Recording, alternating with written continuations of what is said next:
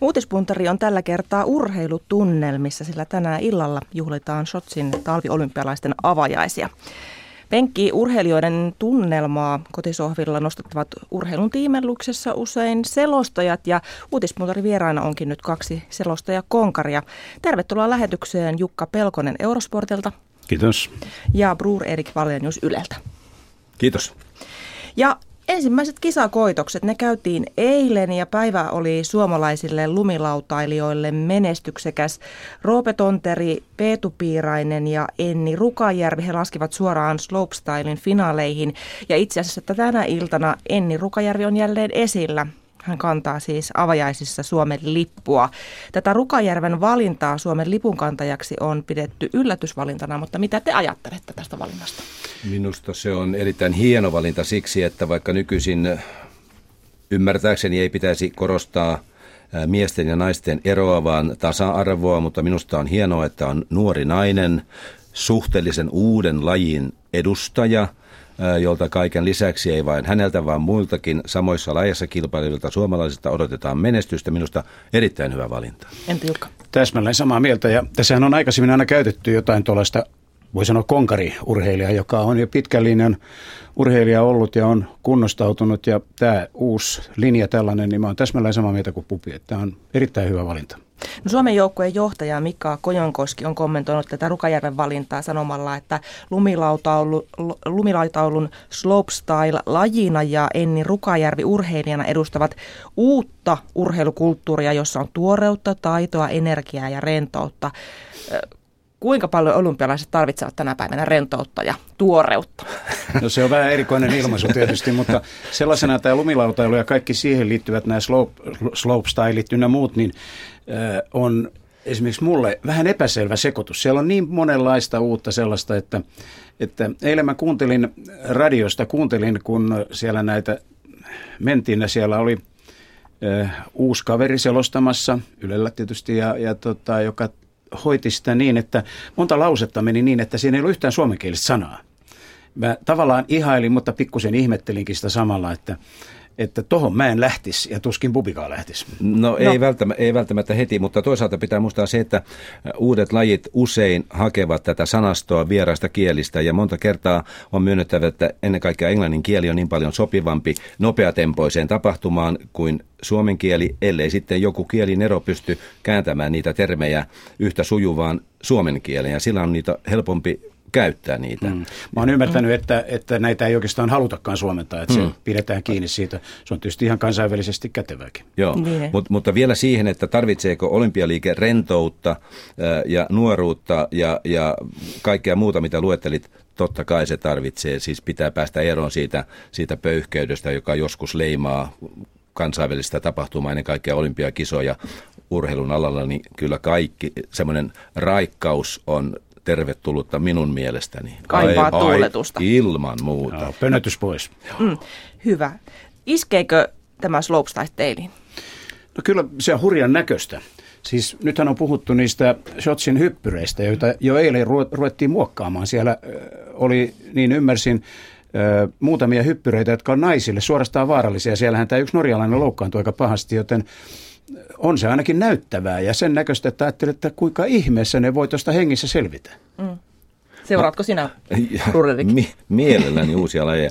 Markus. Siiman kysyi tänään aamulla minulta, että olisitko sinä nuorena lähtenyt tähän lajiin? Mä olisin, tai vastasin, että olisin ilman muuta kokeillut sitä ainakin, koska nuori ihminen, joka lapsesta lähtien lähtee liikkumaan sillä tavalla suksillakin, niin sehän haluaa, sehän haluaa nimenomaan tällaisia haasteita.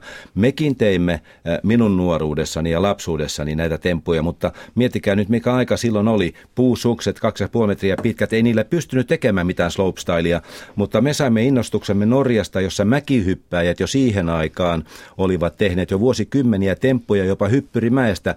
Rudin veljekset, jotka kaikki kolme olivat maailmanmestarita mäki mäkihypyssä, tekivät voltteja hyppyrimäistä ja mekin pyrimme semmoisessa paikassa, mihin vaan pystyy siihen niin me haimme semmoisen vauhtirinteen, josta pystyi, muistan yhdenkin paikan, pystyi kaljolta laskeutumaan talon katolle ja sitä kautta tekemään voltteja, äh, lumihankkeet. Totta kai, siis nuorenahan lähtee kokeilemaan ihan mitä tahansa. Mm. Mm. Hyvinkäällä, josta mä on alun perin kotoisin, niin on ollut kaksi hyppyrimäkeä aina. Toinen on vieläkin joten kuten pystyssä siellä ja siitä pienemmästä, josta hypättiin siitäkin 2-30 metriä, niin äh, mentiin ihan tuommoisilla tavallisilla puusuksilla ja sauvat kädessä hyppäämään. Mm.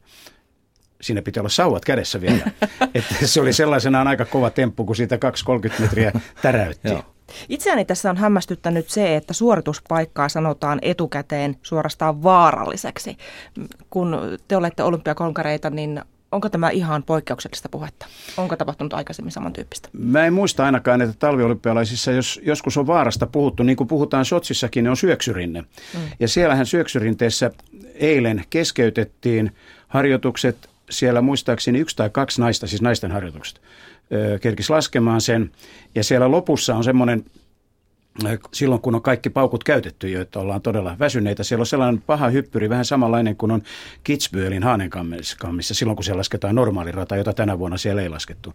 Niin, niin tota, sitä leikataan sitä hyppyriä pois. Että syöksyssä näitä vaaratilanteita on ollut, mutta en mä muista missään muussa aikaisemmin tämmöisessä mm, Joo, kuulee. Niin. mutta siinäkin täytyy muistaa se, että eihän se ole pelkästään järjestäjien virhe, jos sitä virheeksi katsotaan, koska kyllähän kansainvälisen olympiakomitean pitää olla mukana silloin, kun rakennetaan näitä suorituspaikkoja, tai sitten lajiliittojen pitää olla valvomassa, että ne ovat ihan sääntöjen mukaiset ja että ne täyttävät myöskin nämä turvallisuuskriteerit, joten en minä usko, että siinä on mitään tämmöistä villiä omaa tahtoa viety läpi siinä, ja ainakin maailmankapissa muistat nimenomaan alppilajesta, että aika useinhan näitä joudutaan lyhentämään näitä ratoja sääolosuhteista riippuen ja muista syistä. Tänä vuonna niin, varsinkin. Joo, niin, niin ei se sillä tavoin mitään järkyttävän uutta minusta ole. Ja, ja sä olet ihan oikeassa siinä, että nythän helposti ajatukset menee tässä niin, että venäläiset nyt tekevät sitten niin hurjaa näistä.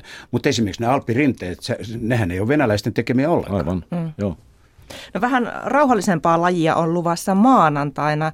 Bruur Erik Valjen, jos sinä selostat Sotsin olympialaisissa curling-turnauksen, joka alkaa maanantaina. Pitäisikö sanoa kyllä tai valitettavasti, joo. ja ensimmäistä kertaa se on mainittava ja 11 päivän rupeama olisi edessä. Hmm. Miten olet valmistautunut tehtävään, jos se on ensimmäinen kerta? Äh, hiko- hi- hi- hikoilemalla kotona, lukemalla sääntöjä ja terminologiaa ja katsomalla, mitkä joukkueet ovat pärjänneet missä kisoissa ja edeltävissä MM- ja olympiakisoissa. Ainakin taustatietojen pitäisi olla kohdillaan ja odotan jännityksellä maanantai-päivää, mutta sillä tavoin ihan myönteinen jännitys, niin kuin pitää ollakin, kun on uusi laji. Ja sitä paitsi muutenkin, vaikka olisi tuttu laji, niin aina kun lähdetään kilpailuun, pitää muistaa se, että selostaja lähtee yhtä suurin odotuksin kuin kuka tahansa kilpailija jos on paljon muistettavaa, mistä ihmeestä muistaa kaikki yksityiskohdat ja historian? Selostaessa on lupa luntata. Okei. okay.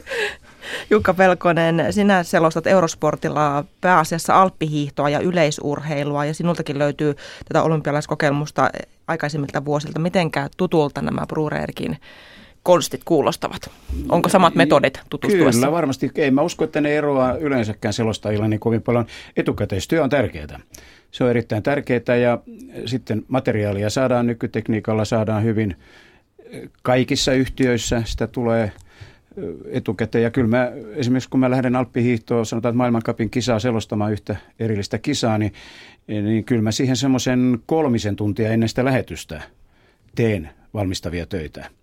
Ja sitten tietysti kun on seurannut lajia, niin tietysti sitä luottaa siihen, että korvien väliin on jäänyt jotain. Mutta täytyy kyllä sanoa, että viime vuosina yhä vähemmän ja vähemmän luotan siihen. täytyy tarkistaa, niinkö? Sinäkin olet selostanut kurlingia joskus? Ihan sattumalta joutunut pari kertaa paikkaamaan, mutta ei, ei voi sanoa sillä lailla, että olen, silloin kun me te, teimme Eurosportille Ruotsista näitä lähetyksiä, niin äh, kurling selostaja myöhästyi sieltä ja soitti taksista, että hän ei ehdi sinne juuri siksi, kun se alkaa ja että jonkun pitää mennä nyt aloittamaan se. Ja Sitten mentiin hikiotsalla. paikalla, niin menin. Minkälaisia neuvoja annat hänelle, joka nyt maanantaina on tulessa ensimmäistä En mä anna kurlingissa mitään neuvoja. Siinä pärjätään varmaan vanhalla kokemuksella. Ainakin se, että katso kumpi joukkue pelaa punaisilla ja kumpi keltaisilla kivillä. Kyllä, ja Joo. tämä on aika monessa lajissa kyllä tarpeellista. Esimerkiksi jalkapallossa silloin tällöin on jo, jollakin Paito ja väri. Niin, kyllä. Mikä on ollut, teillä on monenlaista selostusta taustalla, niin mikä on ollut urallanne vaikein selostustilanne? No mulla on ollut yksi sellainen tilanne, joka oli lähes ylitse pääsemättä. Mä yritän sen lyhyesti kertoa. Me oltiin Ooressa, oli maailmanmestaruuskisat ja äh, siellä tuli sellainen tilanne, että ne naiset laski suurpujottelun, joka saatiin meille purkkiin ja sitten meidän piti tehdä jälkilähetys siitä. Ja mä seurasin sen, niin kuin kaikki muutkin selostajat, mitä siellä oli tapahtunut ja tehtiin muistiinpano itsellemme. Ja sitten kun sitä ruvettiin ajamaan Tukholmasta käsin, niin se ei mennytkään, se ei näkynyt missään meillä, näissä monitoreissa, ei näkynyt mitään. Meille Tukholmasta huusi kaveri, että nyt lähtee, sanotaan Martina Ertte lähtee nyt. Ja sitten niiden muistiinpanojen perusteella selostin, että nyt se tekee sitä ja sitä. Kunnes tapahtui sitten niin, että, että tota, mä sanoin taas jonkun, että nyt lähtee se ja se kun sieltä Tukholmasta oli sanottu, että se lähtee ja sen jälkeen 10 sekuntia meni, niin se Tukholman kaveri huusti, ei se lähtenytkään. Silloin mulla oli kyllä konstit aika vähissä. Lähetyksen jälkeen mun poika soitti mulle ja sanoi, että hei Faija, onko kaikki ihan okei? Okay? Siinä oli varmasti kylmä hiki. Entä No, jos pysytään olympiakisoissa, niin kyllä siellä yleensä kaikki toimii ja siellä saatu koskaan mitään sen suurempia kommeluksia. Mutta pienemmissä kisoissa ennen kaikkea, koska olen tehnyt 30 vuotta hiidon, tai tein 30 vuotta hiidon maailmankapea, niin niissä joutuu kyllä joskus sellaisen selostamon, että se soi keskellä peltoa, kello kädessä, kynä toisessa, lähtölistä kolmannessa kädessä, ja ilman minkäänlaista teknistä apua itse piti selvittää sekä väliajat että lopputulokset ja sijoitukset, mutta kyllä ne on kaikki sujunut kutakuinkin hyvin. No mennään sitten tästä tavallaan, kun tässä nyt on tullut selvästi esille, että selostajan on tilanteesta kuin tilanteesta selviydyttävä, niin näiden Sotsin talviolympialaisten yhteydessä on puhuttu paljon Venäjän ihmisoikeustilanteesta, korruptiosta, turvajärjestelyistä ja esimerkiksi tänään hakukoneyhtiö Google on verhoutunut Sotsin olympialaisten avajaispäivänä hakusivullaan niin tällaisiin sateenkaaren väreihin, eli tämä sateenkaariväritys yhdistetään siis sukupuolivähemmistöjen oikeuksien ajamiseen. Kuinka paljon noita selostuksia tehdessä joutuu miettimään sen vaikka sen järjestäjämaan yhteiskunnallista tilannetta? Joutuuko varomaan sanoja? No mä sanoisin, että kyllä tietysti joutuu tämmöisiin sukupuolivähemmistöjen juttuihin. Mä en ainakaan törmännyt, että mä olisin siihen koskaan sillä lailla joutunut. Tai tietysti siihen voi joutua, jos haluaa mennä siihen, mm. mutta en ole koskaan sillä lailla tehnyt. Mutta totta kai mm, joitakin tämmöisiä maita on, joissa – asiat ihmetyttävät. Ja jos nyt ottaa esimerkiksi semmoisen esimerkin, kun Berliinin maailmanmestaruuskisoissa oltiin 2009, jossa oli se uusittu stadion, joka oli rakennettu aikanaan Hitlerin toimesta, hieno upea stadion, niin kyllä siellä tietysti historiaan menee sillä lailla, että kyllähän se täytyy todeta, että se on Hitlerin rakennuttama ja näin. Ja samoin Garmisch-Partenkirchenin 36 mm. talviolympialaiset oli, ne oli Hitlerin olympialaiset. Ja mä sain jonkun verran syytteitäkin siitä, että mitä sä siellä Hitleristä nyt puhut tuolla lailla. Mutta ne on olleita historiallisia tosiasioita. Oletko sinä, Brureri, joutunut varomaan sanoja? No, sanoisin näin, että pyrin kyllä kuitenkin pysymään siinä tapahtumassa – jota olen selostamassa, koska se on minun työtehtäväni. Ja sitä paitsi, jos me nyt mietimme sitä, että tässä keskitytään nyt ennen Sochin kisoja hyvin paljon nimenomaan järjestäjämaan kaikenlaisiin ongelmiin, tai jotka koetaan muualla ongelmiksi, mutta eikö meidän silloin pitäisi myöskin jokaisen urheilijan kohdalla katsoa, mitä maata hän edustaa ja mitä epäkohtia siellä saattaa olla.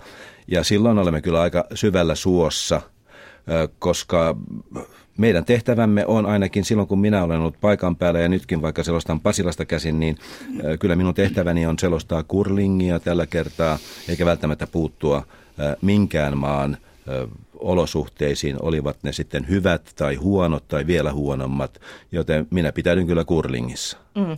Eli, eli, eli mitä ajattelette siis tästä näin, että kun esimerkiksi tänä aamuna ulkoministeri Erkki Tuomioja peräsi urheilujärjestöiltä vastuuta siitä, että minne niitä arvokisoja myönnetään. Siis hän vieraili aamu TVssä ja korosti, että olympialaisten kisakatsomo ei ole politiikan tekemisen paikka, mutta onko se nyt näin? On. Minusta se on ilman muuta, mutta se pitää tehdä siinä vaiheessa, kun kisat myönnetään. Mm. Siellä on ehdokkaita. Ja yksikään ehdokaskaupunki, jos me puhumme näistä hieman isommista maista, niin kuin Venäjä on kuitenkin suurvalta jossakin mielessä ja joidenkin mielestä, niin meille jää hyvin vähän niitä paikkoja, missä kisoja voidaan järjestää. Jää suunnilleen Ahvenanmaa ja Vatikaani, jos haetaan ihan näitä viattomia paikkoja maailmassa, jossa ei ole mitään epäkohtaa milloinkaan ollut.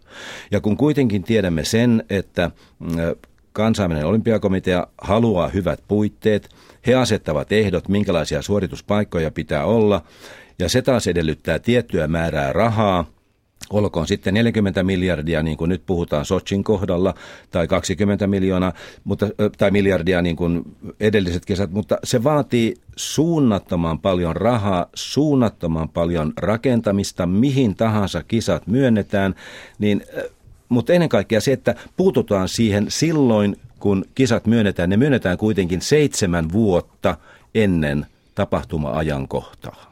Niin tässä mm. nyt on tietysti nämä Minskin jääkiekon maailmanmestaruuskisat ollut juuri esillä ja eihän siitä pääse mihinkään, että varmasti moni ihmettelee, että kuinka sellainen maa voi olla keskellä Eurooppaa, kun se on niillä systeemeillä ja, ja sitä kai tuomiojakin tarkoitti tässä. Yksi asia tulee mieleen tämmöisestä yhdestä maasta aikanaan, johonka mä lähetyksessäkin puuttuin. Sierra Nevadassa oli Alpiiro maailmanmestaruuskilpailu, tai piti olla vuonna 1995, ja sinne espanjalaiset sai EU-rahaa noin 5 miljardia euroa, jotta he rakensivat sieltä aurinkorannalta semmoisen kahdeksan tai ainakin kuuskaistaisen moottoritien sinne vuorille, joka oli aivan järjetön investointi. Siis 5 miljardia. Sitten kävi vielä niin, että vuonna 1995 niitä kisoja ei pysty pitämään, kun ei ollut lunta. Ne pidettiin toki sitten seuraavana vuonna, mutta äh, silloin mä en pitänyt kieltäni kurissa. Kyllä mä sanoin, että, että tässä kyllä rahat pantiin kyllä nyt niin, niin älyttömään projektiin. Että siellä ajaa auto silloin toinen tällöin, tänä päivänäkin. Mm. Minusta jotenkin tuntuu, että näiden Sotsin olympialaisten yhteydessä on puhuttu enemmän erilaisista, no sanotaanko niitä epäkohdiksi, niin tavallaan kaikesta muusta paitsi urheilusta. Mistä se teille kertoo? Kyllä kai se kokonaisuudessa ensinnäkin tuo rahasumma, mikä Puumi mainitsi, tuommoinen 40 miljardia, onhan se ihan, ihan käsittämättömän suuri.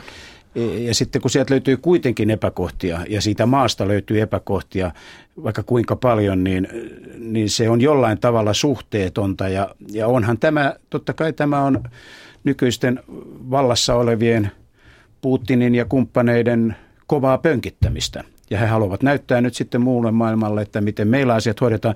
Mielenkiintoista on nähdä, mitä tulee tapahtumaan sitten Venäjällä kaikissa näissä asioissa, joita puhutaan näiden kisojen jälkeen. Mm. Niin ja si- siinä tullaan muuten toiseen asiaan, joka minua on jossain määrin häirinyt, koska aikaisemminkin on puhuttu erilaista epäkohdista. Kymmenen vuotta, äh, neljä vuotta sitten, 2010, äh, äh, ennen Vancouverin kisoja, oli kyllä jonkinlaisena puheenaiheena kansainvälisessä lehdistössä alkuperäiskansojen huono käsittely Kanadassa ja Vancouverissakin ja sen ympäristössä, mutta kisojen jälkeen kukaan ei enää ole välittänyt siitä. Ennen Sydneyn kisoja oli ihan sama tilanne, kun puhuttiin aboriginaaleista Australiassa, heidän elinoloistaan kaikki näin, mutta kisojen jälkeen kukaan ei enää välitä siitä, että se, se on myöskin sitä, että kun on tulossa suuri tapahtuma, maailmanlaajuisesti kiinnostava tapahtuma, niin silloin saadaan uutisaiheita äh, tehtyä ihan mistä tahansa asiasta, ähm, kulkukoirien äh, tappamisesta lähtien, ihan, ihan mitä tahansa. Äh, saadaan luotua kuva siitä, että tässä maassa asiat eivät ole ihan kohdillaan. Ne voivat olla poliittisesti jopa tilattuja lehdiltä ja radio- ja televisioyhtiöiltä, en syytä Yleä siitä, mutta monia muita. Ja sitä paitsi meidän pitää muistaa se, ainakin minä haluan muistaa sen, että edelleen, toivottavasti ymmärrätte kaikki oikein, mitä minä sanon nyt seuraavaksi, tiettyyn suuntaan on enemmän ennakkoluuloja kuin toiseen suuntaan – Eli itäänpäin edelleenkin monest, monella taholla suhtaudutaan epäilevästi, oli asiat hyvin tai huonosti, kun sen sijaan joskus länteenpäin tuntuu siltä, että saa tehdä mitä tahansa, niin kun sinne kisat viedään tai tapahtuma viedään, niin se on sitten paljon paremmin hoidettu sillä suunnalla.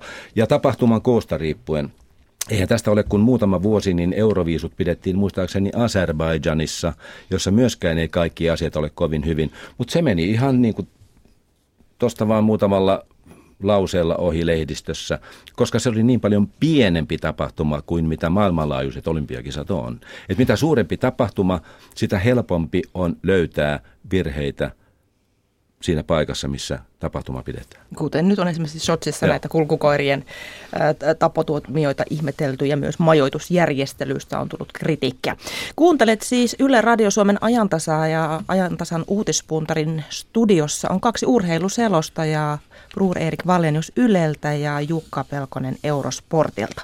Mennään sitten tämän illan tapahtumiin, siis Sotsin olympiatulen, ol, ol, tuota, olympialaisten avajaiset nähdään TV2 kello 18 alkaen.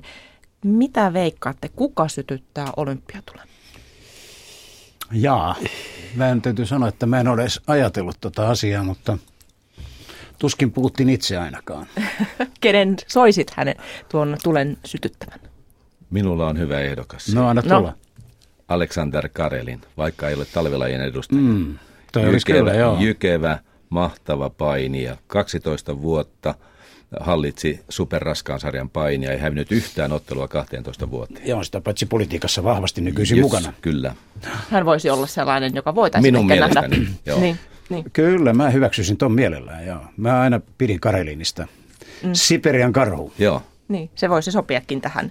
Mitä odotatte avajaisilta? Siis lentääkö presidentti Putin kenties hanhien kanssa tai taluttaisiko hän tiikereitä? Siis hänellähän on tällaisia mediatempauksia ollut. Kyllä luultavasti jotain ton tapas tapahtuu. Sen verran mä jostain luin, että Pietari Suuri joka tapauksessa, joka nyt tietysti Venäjän varsinainen suuren Venäjän luoja on, niin hän joka tapauksessa purjehtii sinne avajaistadionille laivalla – ja, ja tota, se tulee varmasti olemaan näyttävää. Ja nyt kun näitä rahoja on näin paljon hirveästi pantu, niin kyllähän on aika varmaa, että näistä tulee todella näyttävät näistä avajaisista. Ehkä jotain semmoista Pekingin luokkaa tai siitä ylikin. Mm. No aina se pitää olla parempi kuin niin, mutta onko se niin, että pitää talvikisojen olla parempi kuin kesäkisojen? No varmasti, koska ainakin minulla on semmoinen olettamus, nyt mennään ehkä hieman kysymyksen vierestä, mutta joka tapauksessa minulla on semmoinen tunne, että talvikisat haluavat yhtä suureksi kuin kesäkisat, koska lajimääräähän pystytään edelleen lisäämään talvikisoissa. Kesäkisoissahan se on ainakin tällä hetkellä määritetty niin, että 302 lajia ratkaistaan. Jos joku haluaa tilalle, joku pitää saada pois siitä. Mm. Mutta talvikisat kasvavat koko ajan ja nyt kai on tilanne se, että jos muistan oikein 98 lajia ratkaistaan. Sitä se haluaa yhtä jo. isoksi. Totta kai se haluaa yhtä isoksi, mutta sen ongelma on se, että, että Afrikan manner on ainakin toistaiseksi ihan pois talviurheilusta. Mm. Sieltä ei Nythän näiden avajaisten suhteen kuitenkin siis ne tapahtuvat siellä eh, kisakylässä ja siellähän on kesäolosuhteet. Siinä Juuri. mielessä ne on niin kuin vertailukelpoiset kesäkisoihin. Mm. Mutta Talvihan on vaan siellä vuorilla. Mutta, mutta jos palataan avajaisiin, niin totta kai kun kisat järjestetään Venäjällä, jonka äh, kulttuuri on vertaansa vailla, niin minä odotan pystymättä mitenkään kertomaan, mitä minä odotan, mutta odotan siis niin hienoa näytelmää, kun miettii, mitä kaikkea Venäjän kulttuuri pitää sisällään. Siis odotan ihan siis oikeasti kerrankin avajaisia. Mm, Lontoon olympialaisten avajaisissahan nähtiin muun muassa sieltä stadionilta kohoavia savupiippuja, missä siis viitattiin tällaisen teollistumisen aikaan. Minkälaiset avajaiset teidän mieleenne ovat jääneet? Kyllä ne on tietysti monet ollut, sen verran vielä tähän Sotsiin, että siellä melko varmasti tulee vielä olemaan tämmöistä Venäjän historiaa myös käsitellään. Ja, ja siinä kohdassa mua kiinnostaa se, että miten ne käsittelee tämän 70 vuoden ajan, kun se oli Neuvostoliitto. Mm.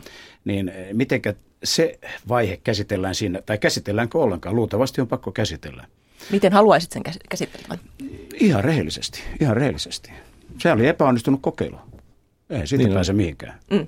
Mutta tuskin he sillä lailla sitä, sillä lailla sitä esittävät. Niin.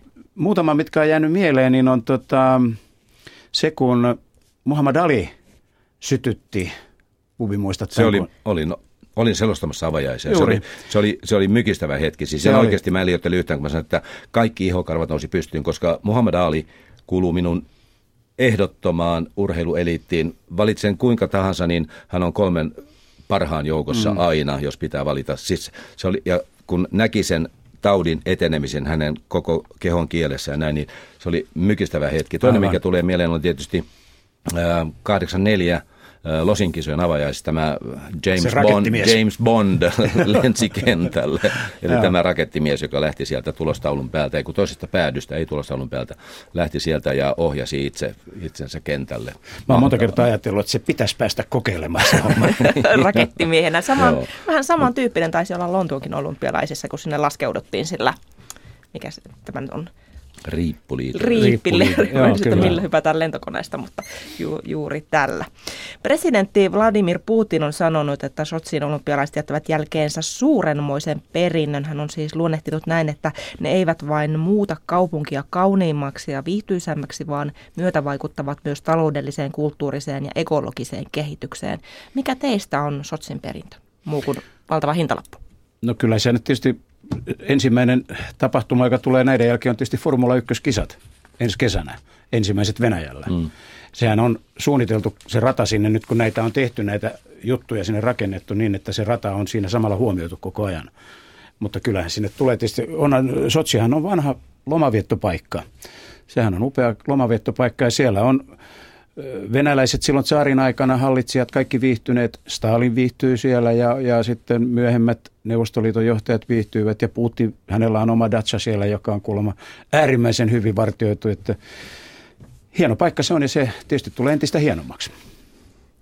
No tämän olympiakisojen perinnön suhteen olen, olen sikälikin hieman epäileväinen, koska kaikissa olympiakisoissa ainakin viime vuosikymmenen aikana on nimenomaan alleviivattu sitä, että mikä perintö kisoista jää, mutta sen kohdalla tilanne on hieman sama kuin kaikki nämä keskustelut epäkohdista jotka pitää korjata tai olisi pitänyt korjata. Kisojen jälkeen ei kukaan enää puhu niistä, että mikä perintö jäi. En muista edes, mikä oli Lontoon kisojen perintö, koska sen yleensä melkein kerrotaan julkisesti, että mikä, mm. mitä halutaan sen, sen jättävän ihmisten mieliin ja muistiin. Vancouverista muistan vielä vähemmän, mikä sen perintö piti olla seuraaville kisajärjestäjille. Eli nekin katoavat jotenkin oudosti, kun kisat päättyvät, koska seuraavat kisat odottavat jo vuoroa. Näin on. Ja sitten on tietysti aina ollut tämä, että suuria rakennelmia tehdään, hyppyrimäkiä ja muita sellaisia, joita sitten ei käytetä enää. En tiedä, tuleeko täällä tapahtumaan niin, mutta muun muassa Salt Lake Cityn hyppyrimäet, nyt siellä on dynamiittia jo panostettu ja ne räjäytetään pois. Puhumattakaan Kälkärin mäistä, jotka ra- rakennettiin keskelle preeriaa. Siellä hypättiin esikisat, vuotta ennen kisoja, kisakilpailut ja sen jälkeen siellä ilmeisesti kojotit ovat viihtyneet jossakin koloissa siellä. Näin. Se Nyt on. vielä lopuksi, kun te molemmat seuraatte urheilua työnne puolesta, niin minkälaisista asioista teistä koostuu hyvä kotikatsomo? Nyt lyhyet kommentit molemmilta. Hyvä kotikatsomo. Hyvä kotikatsomo. Kisojen In- kotikatsomo. Innostuneesta sellaisesta, joka todella haluaa nähdä niitä ja elää siinä mukana. Harvemmin on tullut oltua kotikatsomassa. Mm. Niin, ja hyvällä huumorilla ja myöskin huomioiden muiden kuin suomalaisten hyvät suoritukset. Mm.